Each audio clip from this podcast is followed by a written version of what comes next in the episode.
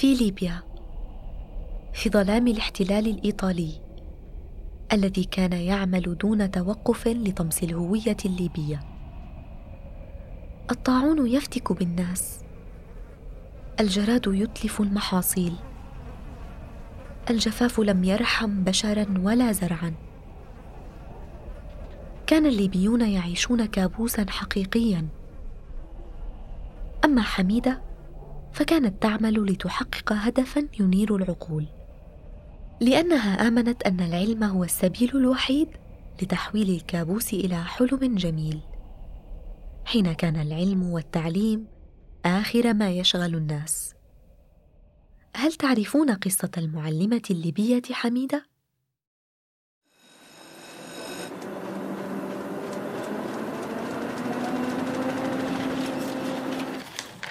عنب بلدي. بودكاست.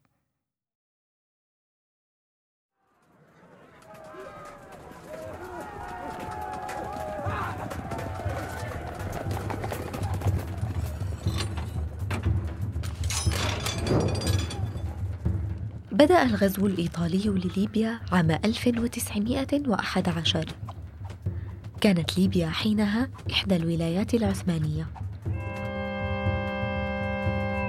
وكانت الإمبراطورية العثمانية تنهار. بعد مؤتمر برلين عام 1878 الذي وافقت فرنسا وبريطانيا من خلاله على احتلال تونس وقبرص التابعتين للعثمانيين أيضا. لكن إيطاليا لمحت بالاعتراض على ذلك.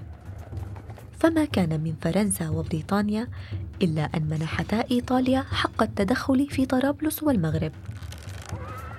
ثم بدأت الصحافة الإيطالية تمهد لاحتلال ليبيا من خلال حملة إعلامية. تزعم أن ليبيا غير محمية بشكل كاف من العثمانيين. ويقف على ثرواتها المعدنية والبترولية والمياه أربعة آلاف جندي فقط.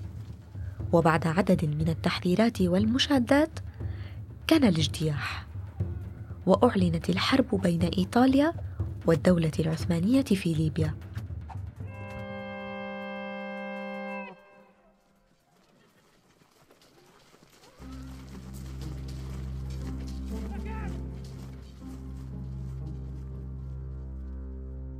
على طابع رسمي للجمهورية الليبية صورة لامرأة غزا الشيب شعرها. ترتدي نظاراتها وتنظر إلى الأفق. هي حميدة طرخان. عاشت حميدة ككل الليبيات في ظل الاحتلال. ومثل أغلب الأسر الليبية كانت أسرتها محافظة. وفي عام 1915 أغلقت إيطاليا كل المدارس التركية والأجنبية. وفتحت مدرسة للإيطاليين منحت فيها صفا واحدا فقط للليبيين. كانت حميدة في هذه الفترة عائدة إلى ليبيا بعد أن أمضت خمس سنوات في معهد المعلمات في إسطنبول. نالت شهادة التعليم المتوسط. اختيرت بفضل تفوقها للذهاب في بعثة دراسية إلى فرنسا من قبل إدارة المعهد. لكن والدها رفض ذلك.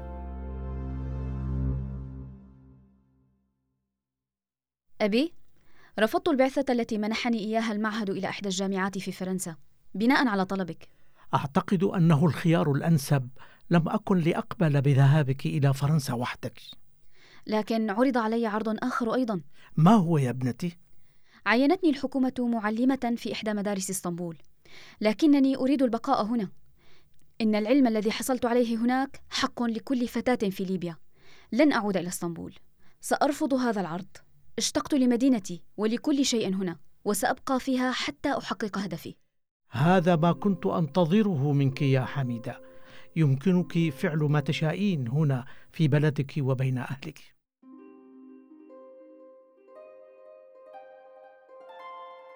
حميدة ابنة مدينة بنغازي الليبية. ولدت عام 1892 درست في مدينة اسطنبول. ثم عادت إلى ليبيا لتمنح ما نالته من علم للفتيات. ولأن المدارس الموجودة في ليبيا حينها إيطالية فقط لم تلتحق حميدة للتدريس فيها. وفضلت أن تعطي الدروس للفتيات في بيتها. فجعلت منه مدرسة لهن. وهو أول مشروع للتخلص من الأمية ومحاربة الجهل. بدأته عام 1917 فدعت بعض الفتيات اللواتي تعرفهن من أقاربها وجيرانها إلى بيتها في حي سوق الحوت في بنغازي. حيث بدأت تعليمهن القراءة والكتابة وحفظ القرآن الكريم وفن التطريز والحياكة.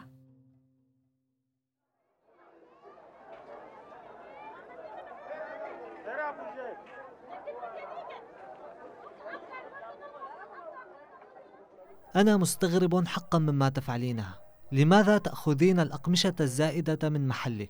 هي عديمة الفائدة يا حميدة بل مهمة لدرجة لا تتخيلها هل تبيعينها في مكان ما؟ لا أبيعها بل أستخدمها تصلحين بها ملابس قديمة؟ لا بل أصلح من خلالها أشياء أخرى فأنا أمر إلى سوق الأقمشة وأجمع القطع الزائدة لأستخدمها بتعليم الطالبات الحياكة والتطريز اعذرني الآن علي جمع المزيد من القطع قبل انصراف التجار. كانت تلك الفترة صعبة على البلاد. الناس يمرضون ويموتون. مرض الطاعون أصاب الناس وانتشر بينهم. حصد الكثير الكثير من الأرواح. الفقر زاد الكارثة سوءا. لكن هذا الضيق لم يزد الليبيين إلا تكاتفا وتعاضدا. ارتفاع عدد الوفيات بسبب الطاعون ترك الكثير من الأطفال يتامى ودون مأوى. يبحثون عن من يعولهم. ما استوجب بناء بيت للفتيات اليتيمات. فتطوعت حميدة للإشراف على هذا البيت. بل وبدأت تستضيفهن في بيتها لتعلمهن مع بقية الطالبات. فكانت مدرستها منطلقا لتحقق النهضة الثقافية والعلمية والاجتماعية للمرأة الليبية.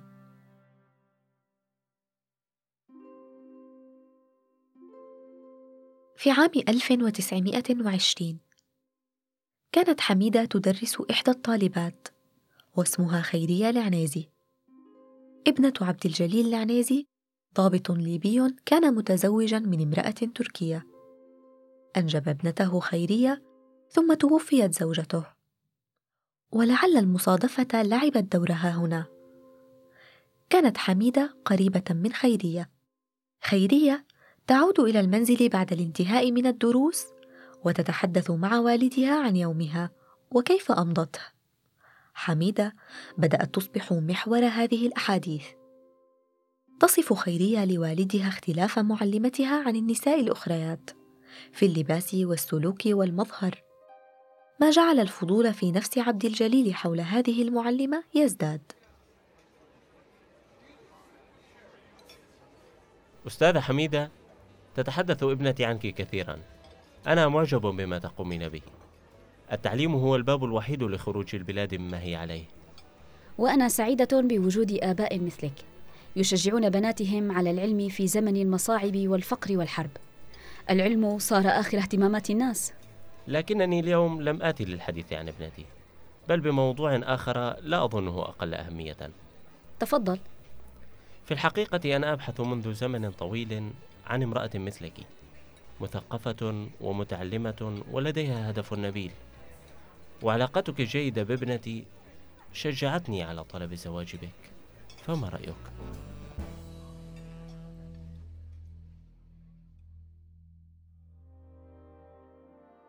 تزوجت حميدة من الضابط عبد الجليل وبدأت مرحلة جديدة معه.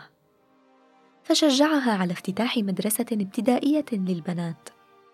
لتكون أول امرأة تدرس في مدرسة ابتدائية في ليبيا وأول مديرة لها. درست حميدة في عدة مدارس وواجهت الكثير من التحديات. بسبب العادات والتقاليد التي تقيد وصول الفتيات إلى أهدافهن من خلال العلم. بالإضافة إلى الصعوبات التي يفرضها الاحتلال الإيطالي. فكانت المدرسات الإيطاليات يزعجنها خلال عملها بسبب موقفها الواضح ضد الاحتلال. وبسبب ما تفعله لتدريس اللغة العربية وتعزيز مناهجها في المدارس. حتى إنها كانت تهرب أحد الكتب الممنوعة آنذاك لتعليم اللغة العربية لتقرأه التلميذات في الخفاء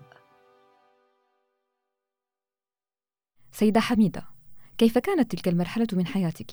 تعليم ونشاطات متعددة هل كانت صعبة؟ كان مجرد إقدامي على العمل بحد ذاته نضالا إذ واجهتني صعوبات وصعوبات منها التقاليد والاستعمار وحوكمت من أجل هذه الرسالة بتهمة أنني أعلم البنات في بيتي وهذا يظهر مدى الكبت والضغط والظلم الذي كنا نعانيه من المستعمر. تصوري أن التعليم كان يعتبر في نظرهم جريمة يحاكم عليها القانون. عادات المجتمع الليبي لا تفتح المجال للكثيرات بالتعليم. ما الذي بوسعهن فعله؟ كان همي وما زال نشر التعليم بين الليبيات. لذلك أيها الآباء أناشدكم الله أن تتدبروا في مستقبل بناتكم. فلا تكونوا من المتعصبين الذين يحولون دون تعليم بناتهم. فيقضون بحرمانهم من أهم أسباب الحياة. انطلاقا من إيمان حميدة بقدرة المرأة على النهوض بالمجتمع أسست أول معهد للمعلمات في ليبيا وصفين دراسيين لمحو الأمية. وجمعية النهضة النسائية الخيرية عام 1954 وقررت بناء مقر جديد لها. زارتها سيدة الطرب المصري أم كلثوم ثم أسهمت بتأسيس جمعية الكفيف الليبي. لم تترك طريقة إلا أسهمت من خلالها بتوعية الناس بضرورة تعليم البنات. فكانت تعمل جاهدة لإقناع الأولياء بأن يسمحوا لبناتهم بالذهاب إلى المدارس ثم الجامعات. تمكنت من إقناع أخيها بإرسال ابنتيه فريحة وفاطمة لدراسة التمريض في طرابلس الليبية. وكان لهما فضل كبير بفتح المجال أمام الفتيات الليبيات بدراسة التمريض والعمل به. نالت العديد من الجوائز وكرمت بدعوتها لحضور جلسة افتتاح البرلمان الليبي عام 1963 كما منحها الملك إدريس حاكم ليبيا حينها وسام محمد بن علي سنوسي عام 1969 ونالت احترام الناس ومحبتهم.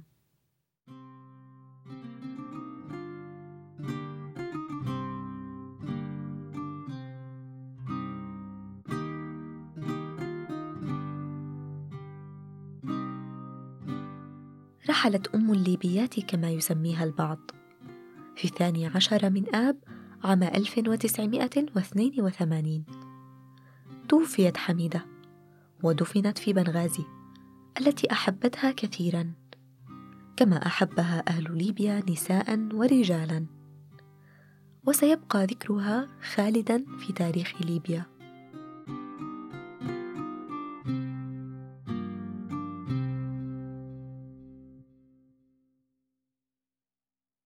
استمعتم إلى بودكاست نساء من عنب بلدي. أعددت هذه الحلقة وقدمتها أنا سكينة المهدي. نحن موجودون على Apple Podcast، Google Podcast و SoundCloud